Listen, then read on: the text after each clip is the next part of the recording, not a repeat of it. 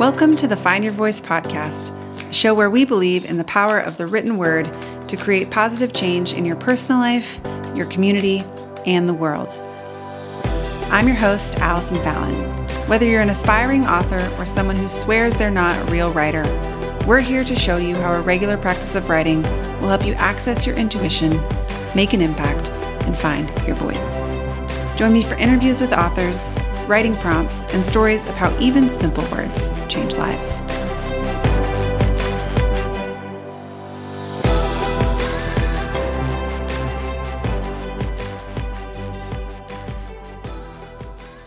As part of our effort to serve you as a writer, one thing we know we need to do is serve you as a reader too.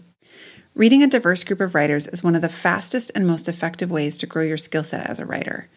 Not to mention, the more we hear about how other books have impacted the lives of those who have stumbled across them, the more motivated we tend to feel to put our own words on paper, without worrying too much about how many people are going to read them. On these book review episodes, you'll hear about books that are both popular and obscure, books that are written for someone exactly like you, as well as books that were written for a very different audience, but that you'll likely find helpful, transformative, and even applicable to your life. You'll hear about authors you might never have heard of if not for this podcast. And you'll be shocked at the kind of impact even a quote, unknown writer can have on the world. We hope it inspires you to read more, write more, and to believe in the power of your words to change the world. Never wonder again where your next favorite book is going to come from. This is your one stop shop for great recommendations, honest reviews, and the next great book you're not going to want to miss adding to your shelf.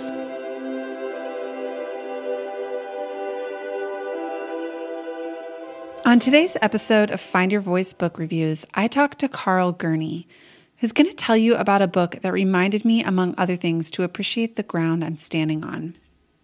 If you're interested in some beautiful literature, if you have a hankering to witness something outside of your own culture, or if you're wanting to follow along a journey of trauma, healing, and belonging in a place that doesn't feel like your own, you're not going to want to miss today's episode.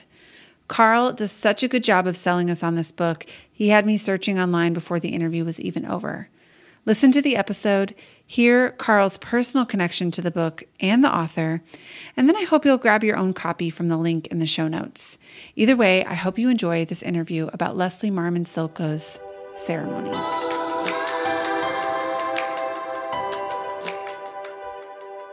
Hey, Carl, welcome to the Find Your Voice podcast. Thanks for joining us. Hello, thanks so much for having me.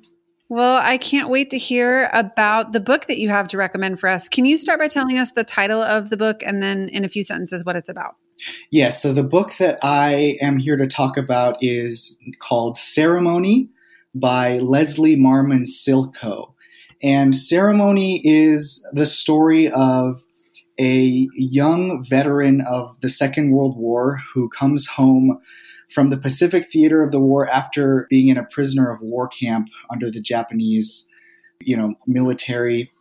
And the interesting thing about that kind of the story revolves around is he finds himself caught between the, the worlds not only of returning to civilian life, but returning to the particular cultural geography from where he originates, which is the pueblo of Laguna in rural New Mexico. So the main character, Teo, or Tayo, depending on how you pronounce it, is an indigenous man of the Pueblo peoples. These are a group of indigenous peoples who live mostly in the Rio Grande and west of the Rio Grande valleys in the state of New Mexico in the American Southwest. The book tells his story of attempting to reintegrate into society while suffering what the doctors tell him is battle fatigue and what we mm. would uh, call post traumatic stress disorder.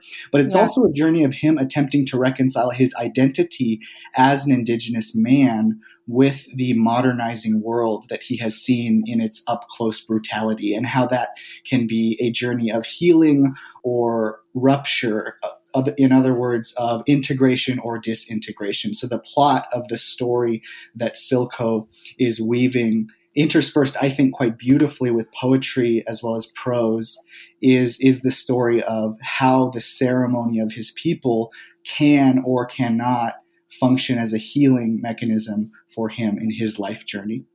Wow, how beautiful. How did you find out about the book? And tell us about the time in your life when you came across it. What was it that drew you to this particular story? Yeah, yeah, really great question because this is this is an instance when the first time I heard about this story and particularly this author was years and years removed from when I ever thought to pick up this book for myself and read it.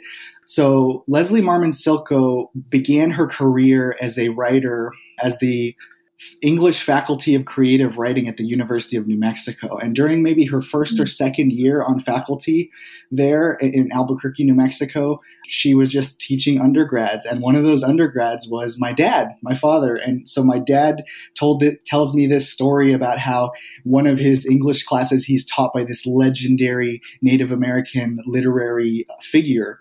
And at the time, of course, I'm a young person. I'm trying to figure out my own stuff and I don't particularly care. I'm not quite into poetry at this stage in life. I'm really interested in reading like, you know, Stephen King yeah. and like Tom Clancy. And, you know, before that, it's, it's like C.S. Lewis and, J- and Tolkien, right? It's not, mm-hmm. it's not really the cultural, literary, the, the poetry stuff. So it's not until much later in life. Actually, the first time that I read this book was only a few years ago. And this is because my dad thought it a good idea to have a copy of this book, which was her first book, which was published, I think, a year or two after he was in class with her. So she was presumably writing this book during the time that he actually had interactions with Silko. And so w- when I picked up the book, I was in a completely different stage of life. I was really trying to understand my own cultural and, and kind of identity heritage, not only because my own family comes from New Mexico, right? My dad's from New Mexico. He has this heritage. My dad's a white man. Um, his last name is Gurney, like mine, whereas my mother is Mexican American and indigenous, right? So there's a, a mixture mm. of cultures within my upbringing, and, and, I've really always been trying to figure that out. And it's only been at particular stages that I've found particular um, literary resources have been helpful. And this was one that, because it's weaving all of these strands together in a story that captures poetry and trauma and healing and ceremony, that I just found incredibly beautiful. I fell in love with it. I, I was really taken with the quality of the writing and the skill at which the story was told in a very it's not a linear story that it's kind of concentric circles of meaning and you uncover the, mm. the, the steps of the story as you read much like tayo is uncovering the pieces of his identity as he is exposed and remembers and, and understands where he's coming from and what his culture means to him and another interesting thing too is i find parallels in the book between Tayo as a main character and myself is because he feels like he's not Indian enough. He he he's called a half breed because his mother is white and his dad or his mother is a Pueblo Indian, his dad is white. And so because of that he doesn't fully believe that he belongs and so he goes through this journey of of trying to find ceremony or the traditional uh, ceremonial rituals of his people as an attempt to both heal of his trauma and also like uncover his own identity. It's incredible. The themes you're talking about are so universal too, even you know absolutely for everybody the the theme of healing and of trauma and of feeling like an outsider in your own world and of questioning your own belonging even for those of us who don't experience that in such an yes. obvious way you know yes. in the culture that we live in but but yeah i'm i'm really resonating with that and i know other listeners will be too so we did ask you to come with a quote that resonated with you, a few sentences or a paragraph. Are you do you have that ready? Are you willing to share it? I do, yeah, I have it. So, this quote that I'm going to read comes at a point in the story when Tayo has been to one medicine person or medicine man, so uh, an authority within his community who his family gets to kind of attempt to, to conduct the ceremony. And it doesn't go well for him. So he finds on his own another medicine man from a different people group. This, this medicine man is actually Navajo. And the Navajo medicine man has a little bit of a different take because really Tayo struggles with the fact that the first medicine man doesn't know anything about what he's experienced in the war. He thinks that the trauma is just like bad dreams. You need to get the stuff out of you. Whereas this medicine man is coming at him with a different perspective. But there's still resistance. So that's where this quote picks up. So, so Tayo is described this way quote, He wanted to yell at the medicine man, to yell the things the white doctors had yelled at him, that he had to think only of himself and not about the others, that he would never get well as long as he used words like we and us. But he had known the answer all along. Medicine didn't work that way because the world didn't work that way. His sickness was only part of something larger, and his cure would be found only in something great and inclusive of everything.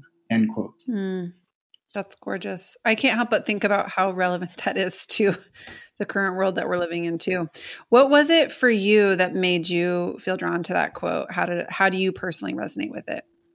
Yeah, I, I just love how it captures the way that healing and and the the exposure and grappling with identity as well as trauma kind of can stimulate some resistance at first, right? Tayo says he wants to yell at the medicine man. He hears the words that the white doctors are telling him, like, no, take care of yourself. This isn't about you and your people. One of the historical criticisms that the Pueblo peoples particularly suffered at the hands of, of the larger white society, especially in New Mexico, is that they were demure, they wouldn't speak for themselves, they wouldn't accept kind of more individualistic or entrepreneurial opportunities in the larger industries like mining or railroad or stuff, or even ranching, stuff like that. They were only suited to kind of being laborers. And so they were, they were uh, at times relegated on the social ladder lower than even the Mexican laborers who were migrating with the, with the cattle and mule trains mm. into New Mexico. So really, th- this captures how his resistance is also overcoming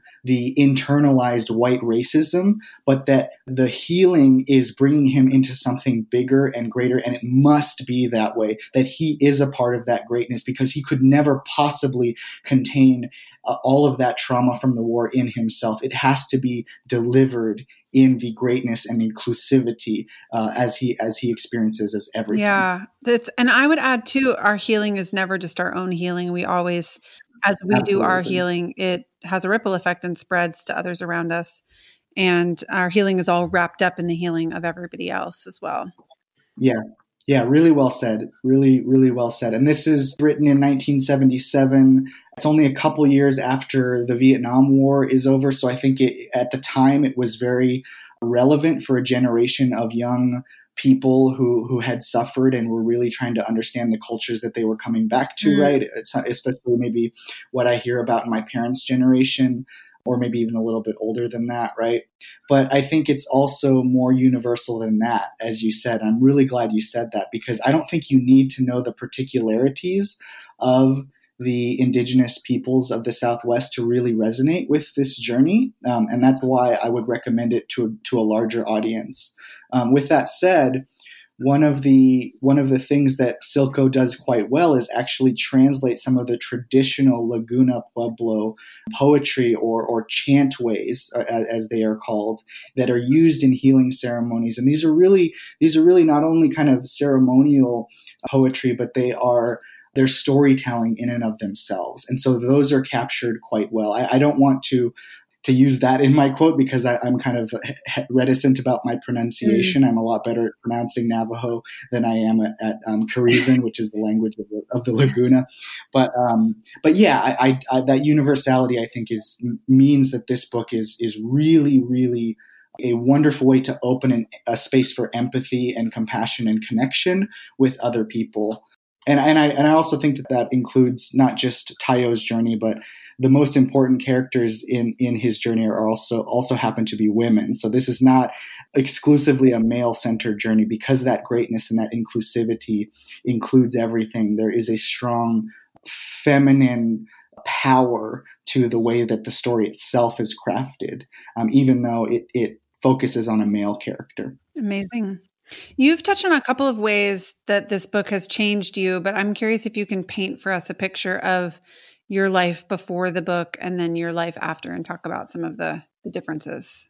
Yeah, yeah. So so I think I, I hinted on it in, in what I last said about the the universality really every every journey of identity I think that I've that I've ever heard and especially when I talk when I think about my own ongoing process of understanding myself and the peoples uh, that that are contained within me and the cultures and my ancestors and all that stuff. Like it just feels so particular, so like I, you know, it can be so easy to kind of feel so different from everyone and so disconnected. Nobody understands. Nobody has gone through this. Nobody has these stories rattling around.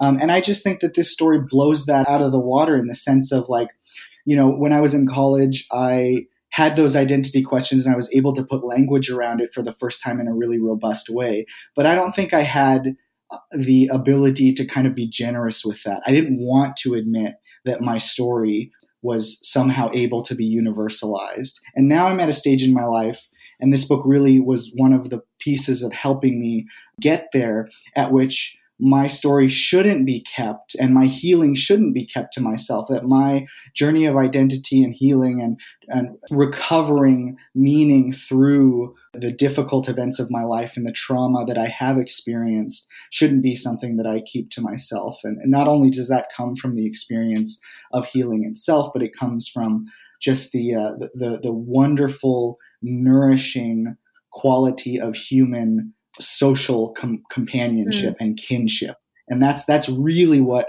what I want to bring into the mature stages of my adulthood. Now now that I'm married, but I don't have children, so I'm thinking about the ways hypothetically that I want to be raising my children. And so th- th- I'm glad that I have resources like this to that I hope to one day pass on to them, mm, yeah. and as well as many others that they will discover and experience for themselves as they live more fully into their humanity. And of course, I will be doing that mm-hmm. in my own way way further along in the journey, right? Yeah, beautiful, beautiful way to say that. You've done a great job already of recommending this book. I'm I am already going to go buy my own copy and read it as well. But imagine that uh-huh. somebody's listening and they're kind of teetering on the edge and they're like, I think I maybe want to go get this book. What would you say to them to convince them to go click purchase? Yeah, I, I would say that Leslie Marmon Silko's book is an is a wonderful way to hear from the indigenous peoples of North America, of the land that that I am standing on right now. Uh, maybe not all of, all of your listeners are, are, in North America, but that that that is such a an underappreciated, in my opinion, depth of literary and creativity, like literary talent and creative spirit, and that mm. that it's not impossible to understand. In fact, this is like radically universal as we've been talking about. And there's more beyond this, right? Silko is writing in the aftermath and has a lot of parallels with the Pulitzer Prize winning book House Made of Dawn, which was written in 1969 by N. Scott Momaday. And I read both books uh, fairly close together um, a couple years ago, and I, I found yeah, a lot of differences, but but that that wonderful creative spirit it, it just just got me more curious. So I think that if you're curious about the ways that indigenous peoples can speak to you, no matter how different you might feel or disconnected from that experience, and, and how generous of a perspective that is, in the sense that this is not literature that is wanting to stake a claim against the forms of the, the other forms of, of literary catalogs, right? They're, they're not trying to make the Native American Studies section of the library bigger. They're trying to get into the corpus of human creativity that makes a contribution to our collective well being.